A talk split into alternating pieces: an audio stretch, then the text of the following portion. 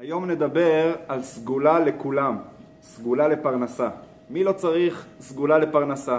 גם אנשים שמתקשים כלכלית, בוודאי שצריכים uh, סגולה לפרנסה, וגם לאנשים שיש להם, גם הם צריכים uh, סגולה לפרנסה. מי שמתקשה כלכלית, הוא לא סוגר את החודש, צריך עזרה uh, בדברים בסיסיים, בוודאי שהוא צריך סגולה לפרנסה. אמר לי פעם מישהו, שהוא לא צריך הרבה, הוא צריך רק צ'ופצ'יק אחד קטן, יפתור לו את כל, ה, את כל הבעיות בחיים. למה? הוא אומר, יש לו מינוס גדול בבנק, אם יהיה לו צ'ופצ'יק אחד, יעלה לו את זה ממינוס לפלוס, כל הבעיות שלו ייפתרו בחיים. אז זה, מי שיש לו בעיות כאלה, בוודאי צריך סגולה לפרנסה. אבל גם אנשים שיש להם רווחה כלכלית, חכמינו אומרים, מי שיש לו מנה רוצה 200, ומי שיש לו 200 רוצה 400. הרצון לאדם תמיד להתקדם הוא רצון מאוד מאוד uh, משמעותי. ולכן אדם שיש לו מיליון רוצה טריליון, ומי שיש לו טריליון רוצה עוד יותר. תמיד אדם רוצה להתקדם. אז זו הסגולה שנדבר עליה היום, זו סגולה שמתאימה גם למתקשים כלכלית וגם למי שיש לו רווחה כלכלית, סגולה מתאימה לכולם. אבל רגע אחד לפני שנתחיל לדבר על הסגולה של הפרנסה, אני רוצה להקדים כמה מילים על המושג סגולה. מה זה סגולה? יש שני סוגי סגולות. יש סגולה שאני מגדיר אותה סגולה בדרך קצרה וארוכה, ויש סגולה בדרך ארוכה וקצרה. זה לא סתם משחק מילים, זה מבוסס על פי דברי התלמוד. התלמוד מספר סיפור מעניין על אחד מחכמי המשנה שקראו לו רבי יהושע בן חנניה. הוא, הוא העיד על עצמו שאף פעם כמעט לא ניצח אותו אדם, חוץ ממקרים ספורים בלבד. אחד המקרים זה היה ילד אחד ירושלמי, אחד מילדי ירושלים. פעם אחת הוא הלך בדרך וראה ילד יושב על פרשת דרכים. אז רבי יהושע פנה אליו ושאל אותו איך אני מגיע לעיר הסמוכה. אז הוא אמר לו אם תלך בדרך הזאת זה דרך קצרה וארוכה, ואם תלך בדרך הזאת זו דרך ארוכה וקצרה. מה הצליל הראשון, הראשון שאדם שומע? זו המילה הראשונה. הוא שמע ואמר דרך קצרה וארוכה, אז הוא אמר טוב, נלך על הדרך הקצרה והארוכה. הלך רבי יהושע לדרך הקצרה והארוכה, ואז כשהוא מגיע לשם, פתאום הוא נתקל בכל מיני מכשולים, גדרות, אבנים. ערב טוב אריק, ברוך הבא. הוא נתקל בגדרות, אבנים, בלאגן, הוא אומר, אוי ואבוי, לא מצליח להגיע, מה עושים? חזר חזרה, הוא מגיע חזרה לילד, הוא אומר לו, מה אמרת לי שזה דרך אה, קצרה? הוא אומר, נכון, אמרתי לך גם שזה דרך ארוכה. קצרה וארוכה. אווירית זה דרך קצרה, אבל בגלל שיש שם הרבה מכשולים אז אני הפך להיות דרך ארוכה. הדרך השנייה היא דרך ארוכה וקצרה.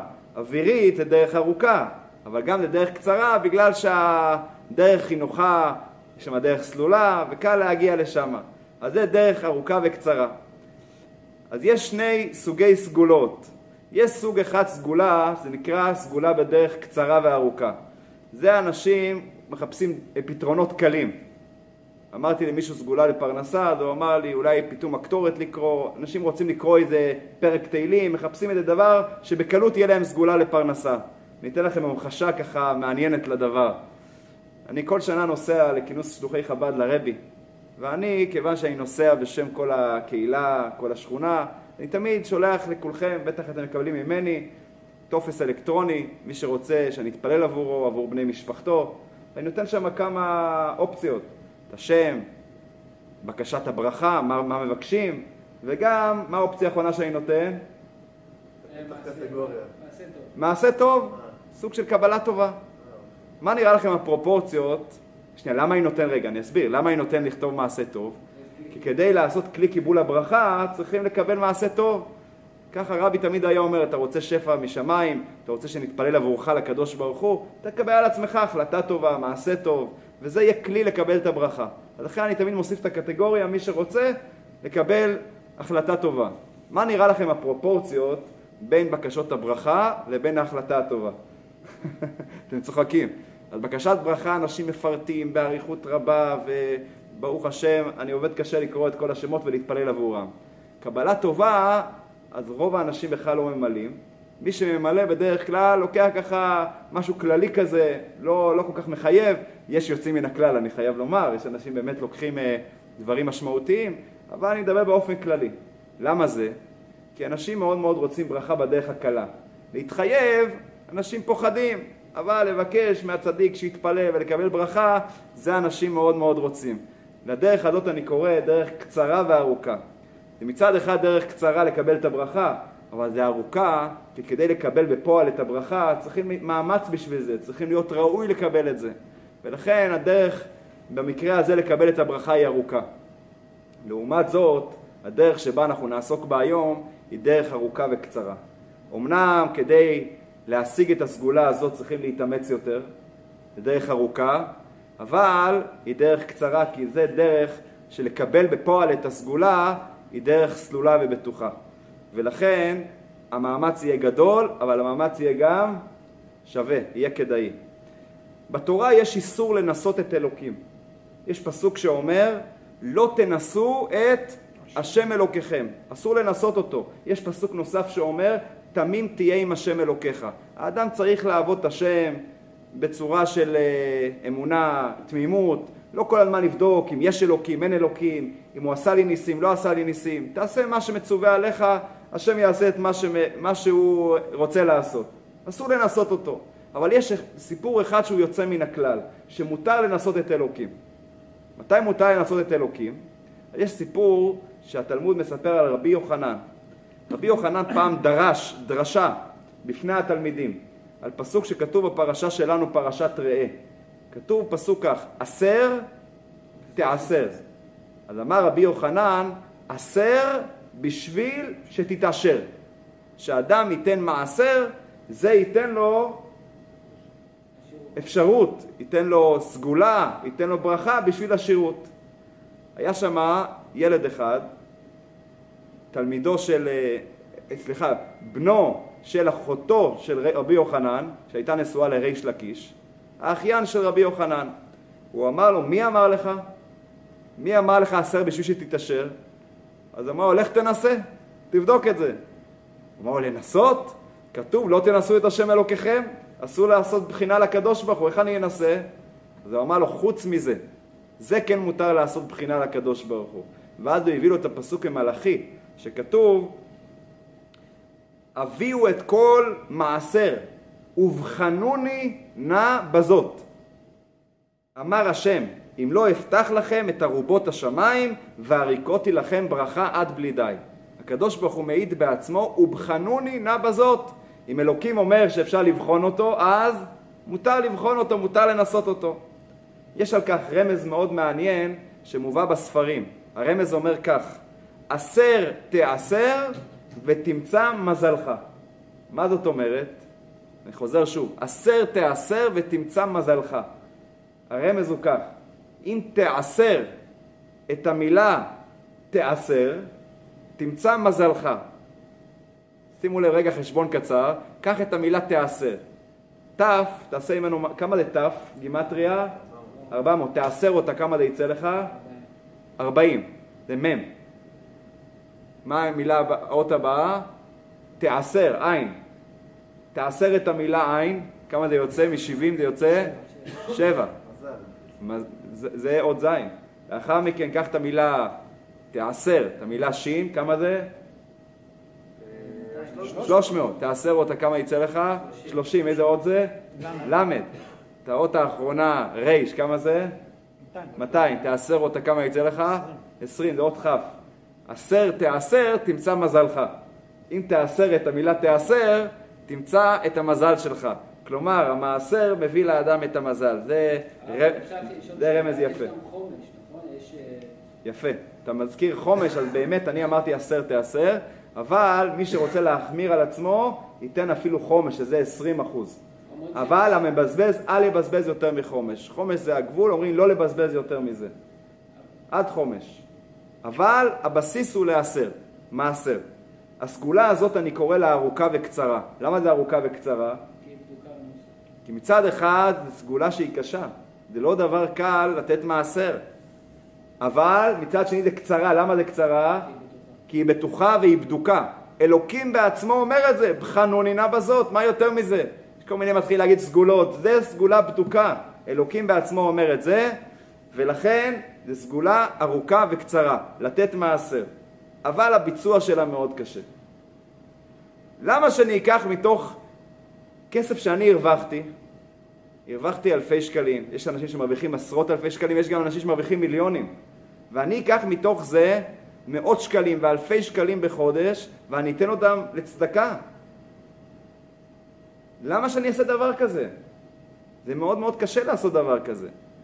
ולמה אם אני אתן מהכסף לצדקה, אני אצליח לקבל פרנסה טובה? איך זה קשור אחד לשני?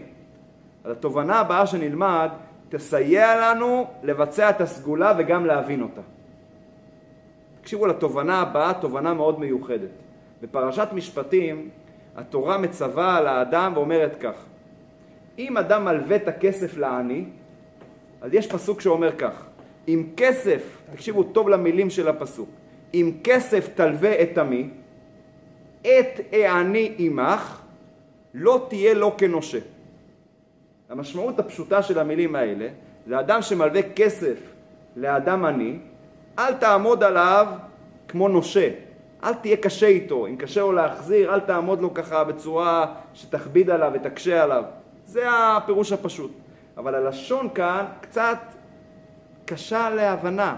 אם כסף תלווה את עמי, את העני עמך, לשון קצת משובשת לכאורה. אז יש כל מיני פירושים של המפרשים. אבל אני רוצה לתת היום פירוש נפלא ביותר של האור החיים הקדוש, שהפירוש הזה ייתן לנו באמת הבנה לסגולה של הפרנסה. כך אומר האור הקדוש. הוא אומר, טבע האדם, שכאשר הוא נותן כסף לצדקה, הוא מרגיש שהוא עושה מעשה נאצל שמגיע לו תודה ושבח על זה שהוא נתן מכספו. אדם שנותן כסף לצדקה הוא מרגיש שהוא עושה טובה למי שהוא נותן לו את זה. זה הטבע האנושי. על כך אומרת לך התורה, אם יש לך אפשרות לתת מהכסף שלך לאחרים, לצדקה, תדע לך שזה לא במקרה. אלוקים נתן לך את הכסף של האחר, שיהיה בפיקדון אצלך, כדי שאתה תביא לו את זה בשעת הצורך. זה לא במקרה שיש לך כסף שאתה עושה טובה שאתה נותן אותו. אלוקים נתן לך את זה בפיקדון כדי שתיתן לו את זה. וככה הוא מפרש את הפסוק. אם כסף תלווה את עמי, אם יש לך כסף לתת הלוואה או לתת צדקה, את העני עמך. זה הכסף של העני שנמצא אצלך בפיקדון. ולכן הוא אומר, לא תהיה לו כנושה. נושה מלשון מתנשא. אל תתנשא עליו כאילו שאתה עושה לו טובה. הסיבה שאלוקים מביא לך את הפיקדון זה לזכות אותך במצוות צדקה בכך שתביא לעני את החלק שלו. מה אתה מתנשא עליו? אתה עושה לו טובה שאתה מביא לו. זה כסף שלו שנמצא אצלך. כך גם התלמוד מביא דבר מעניין. פעם טורנוסרופוס, הרשע, היה מצביא רומאי, שאל את רבי עקיבא, הוא קינטר אותו, הוא אמר לו, אם אלוקים אוהב את העניים, למה הוא לא מפרנס אותם? הוא אוהב אותם, למה הוא לא נותן להם פרנסה? אז רבי עקיבא אומר לו, זה כדי לזכות את עם ישראל שייתן להם צדקה. טורנוסרופוס לא הרפה, ואז הוא הקשה עליו במשל. אמר לו, מה יקרה אם יש מלך שציווה לשים את העבד שלו בכלא ולא לתת לו אוכל ושתייה. לא לתת לו שום דבר. ואז מגיע בן אדם ונותן לעבד אוכל ושתייה. המלך יכעס עליו או שהוא ישמח? מה דעתכם? יכעס. הוא ציווה לא לתת לו. אז כך בעצם הנמשל הוא, אם אלוקים נתן לבן אדם שלא יהיה לו פרנסה, מה אתה הולך להביא לו כסף? הוא, הוא עשה אותו עני, אז למה אתה מביא לו כסף? אז רבי עקיבא השיב לו, המשל יפה אבל לא מדויק. כי מי שנמצא בלי אוכל ושתייה זה לא עבד, זה הבן של המלך. בנים אתם להשם אלוקיכם. עם ישראל נקרא בנים של הקדוש ברוך הוא. נו, מה קורה שמישהו יביא אוכל לבן של המלך? כאן המלך ישמח. אז לכן אומר רבי עקיבא, הסיבה שהקדוש ברוך הוא עשה אנשים עניים זה כדי לזכות את העשירים בנתינת צדקה. בעצם כשאדם נותן צדקה, הוא ממלא את המחויבות שלו, יש לו מחויבות. יש סיפור יפה שהיה פעם איזה חסיד עשיר, שקיבל בקשה מהרב שלו, קראו לו רבי יהושע אשיל מאפתא, זה היה השם שלו. קיבל בקשה לתת סכום גדול של כסף לצדקה. אותו עשיר, היה לו קשה להוציא את הכסף, והוא החליט לא להיענות לבקשה. עבר זמן קצר, והוא התחיל להפסיד את הכסף לרדת מנכסיו.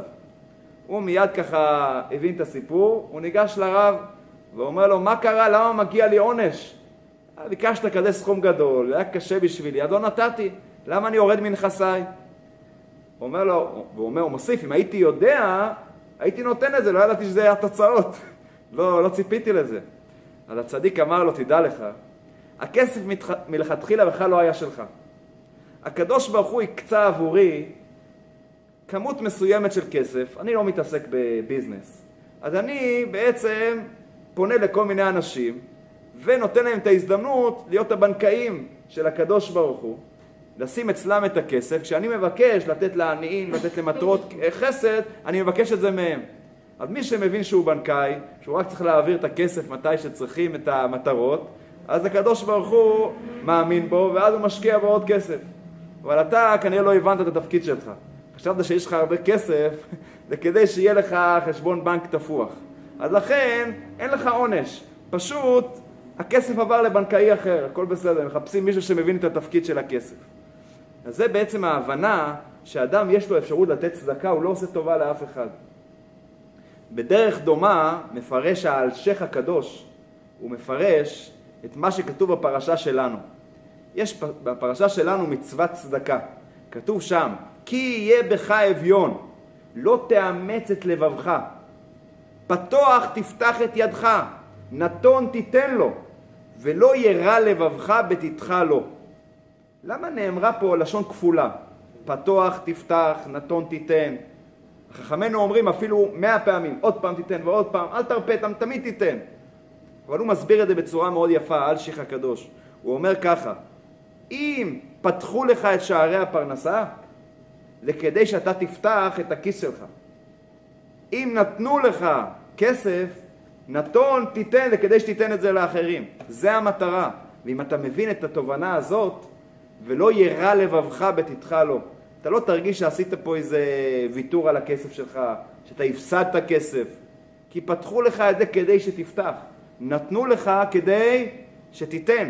אז אל תרגיש רע עם זה שהפסדת פה כסף, תבין שבעצם הקדוש ברוך הוא נתן לך כסף יותר כדי שתיתן את זה לצדקה. ואם תיתן, אז יהיה שווה להשקיע בך. אתה תהיה בנקאי טוב, ייתנו לך יותר כסף.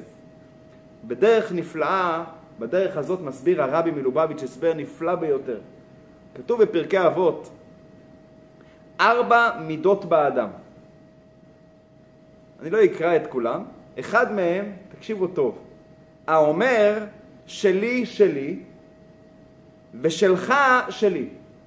מה ששלי שלי וגם מה ששלך זה גם שלי, הוא נקרא בשם רשע. מי זה החוצפן הזה?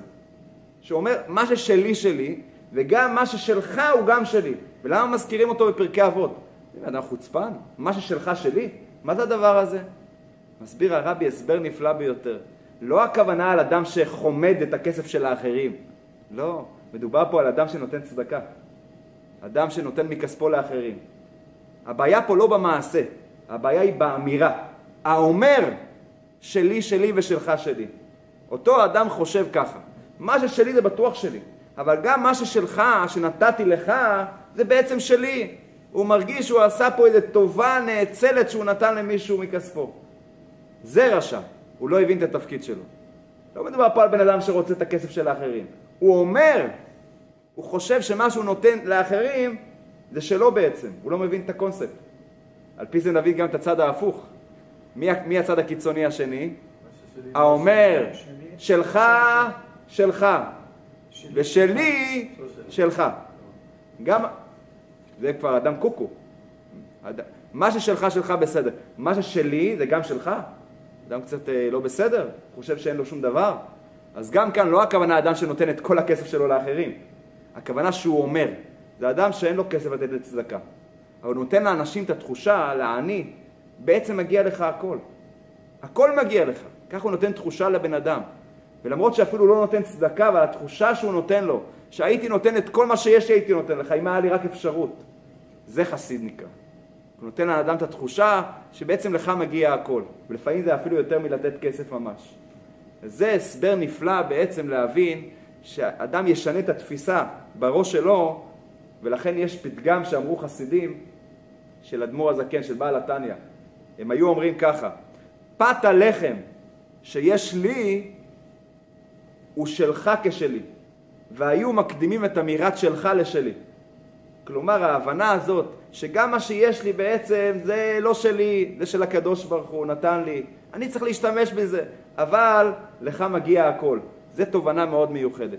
אז אם אנחנו מסכמים את התובנה שלמדנו היום, לתת מעשר, וצ... מעשר וצדקה, אתה לא עושה טובה לאף אחד. אתה סך הכל זוכה, זכות וחובה לבצע את הנתינה של המעשר והצדקה. ואם אדם עושה את זה כמו שצריך, אז הוא בנקאי טוב, ואדם שהוא בנקאי טוב, נותנים לו משמיים עוד זכויות.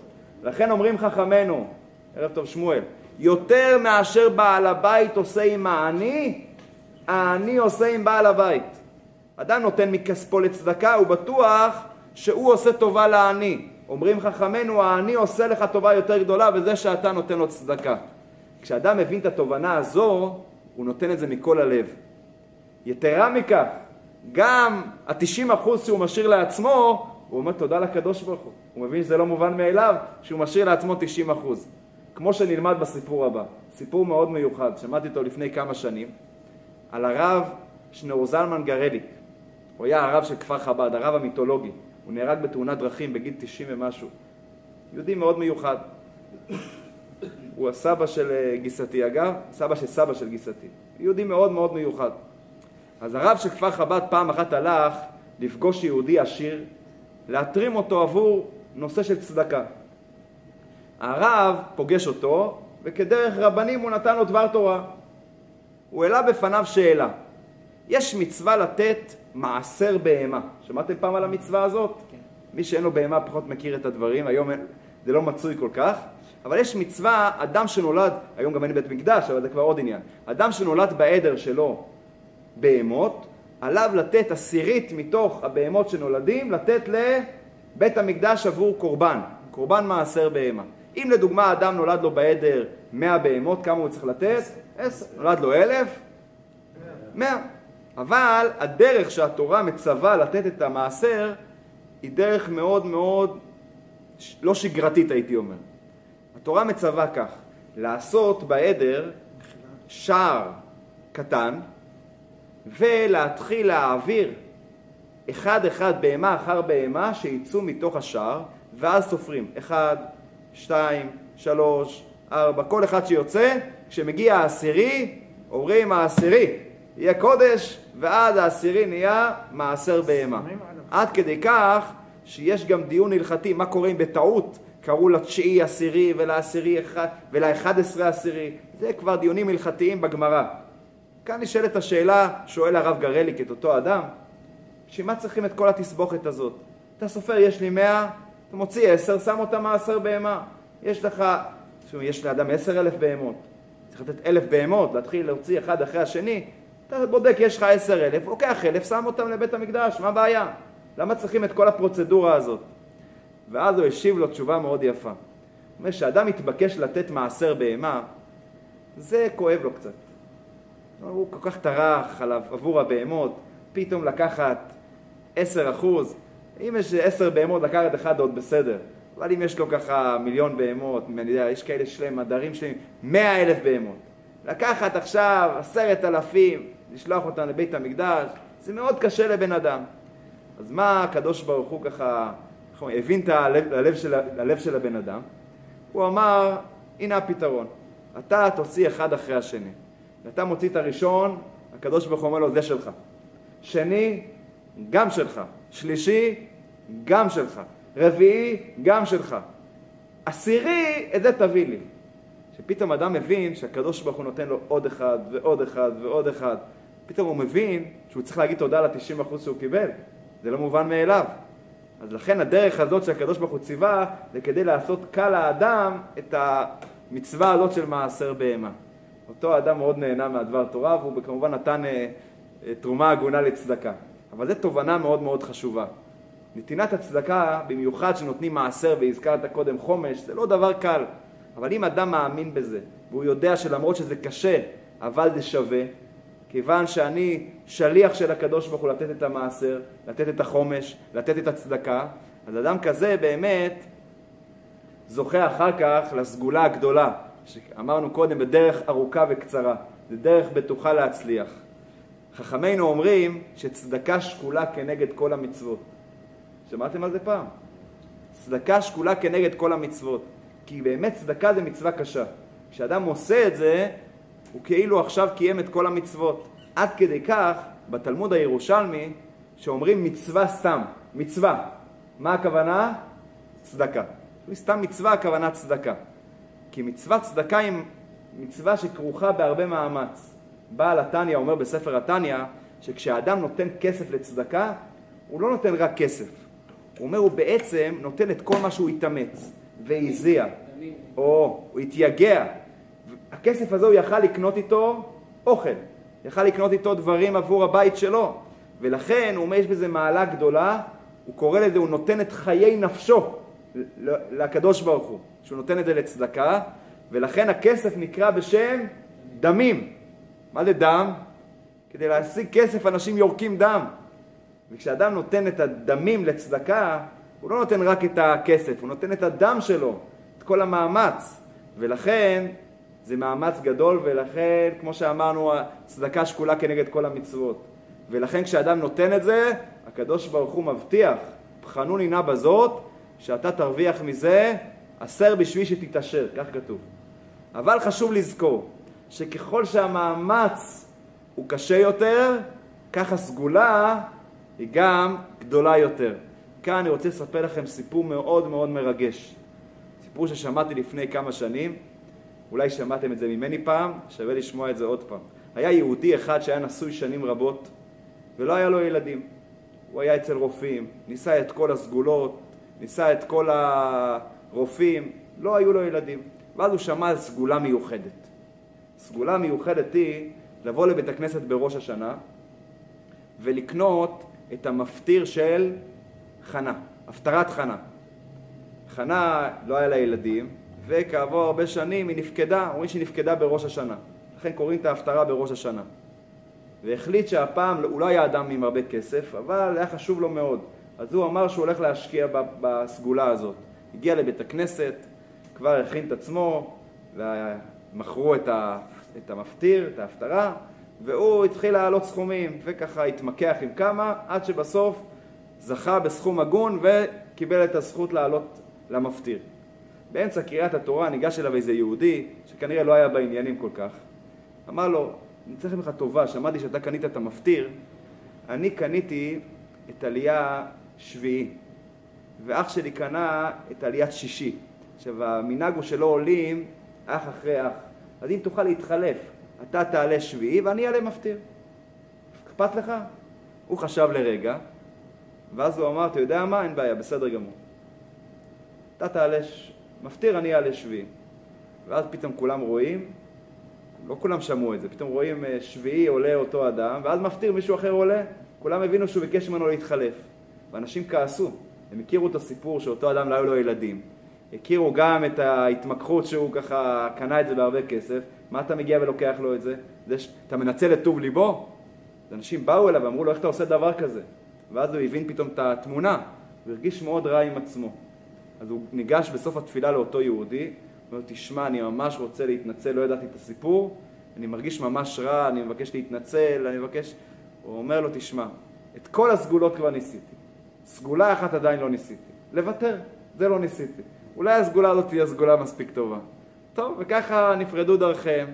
בשנה הבאה הגיע אותו יהודי ש... שהתחלף, הוא כל השנה ישב לו על הלב. איך עשיתי דבר כזה? ואז הוא אומר לעצמו, השנה שאני מגיע, לראש השנה אני מגיע לאותו בית כנסת, ואני קונה, לא אכפת לי בכמה כסף אתה מפטיר עבור אותו אדם. אני חייב להוריד את זה מהלב שלי. ואז הוא מחכה, הגיע מוקדם בבוקר, ואז נכנס אותו יהודי לבית הכנסת, הוא מיד קופץ עליו ואומר לו, השנה אל תקנה את המפטיר, אני קונה לך את זה בכל סכום.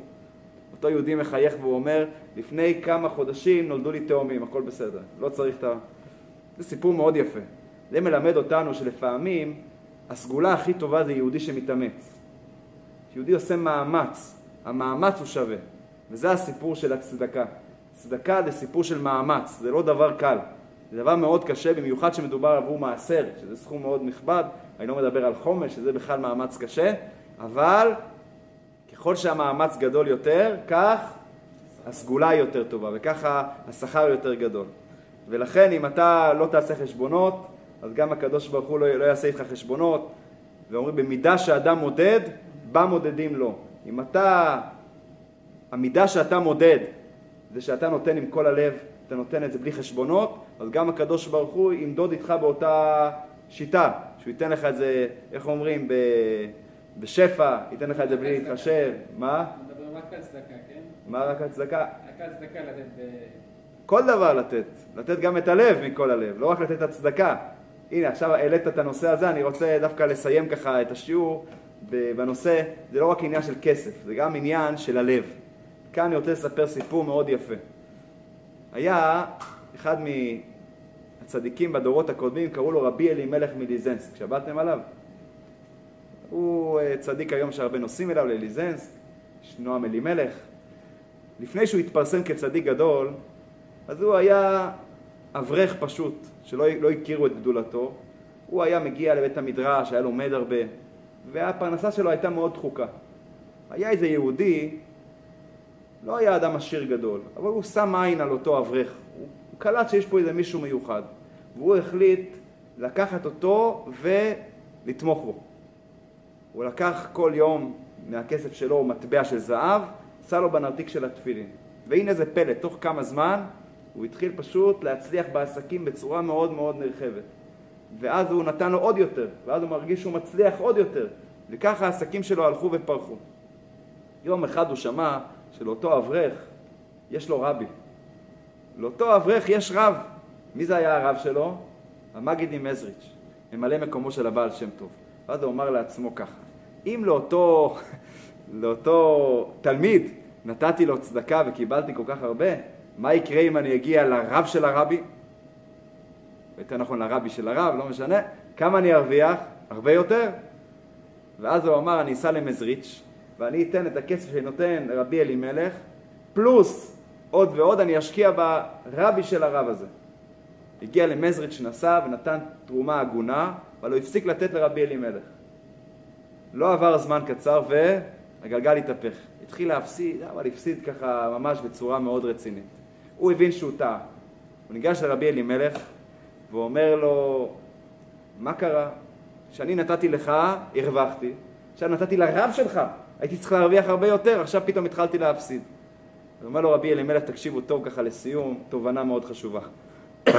כשתרמת לי, לא עשית חשבונות.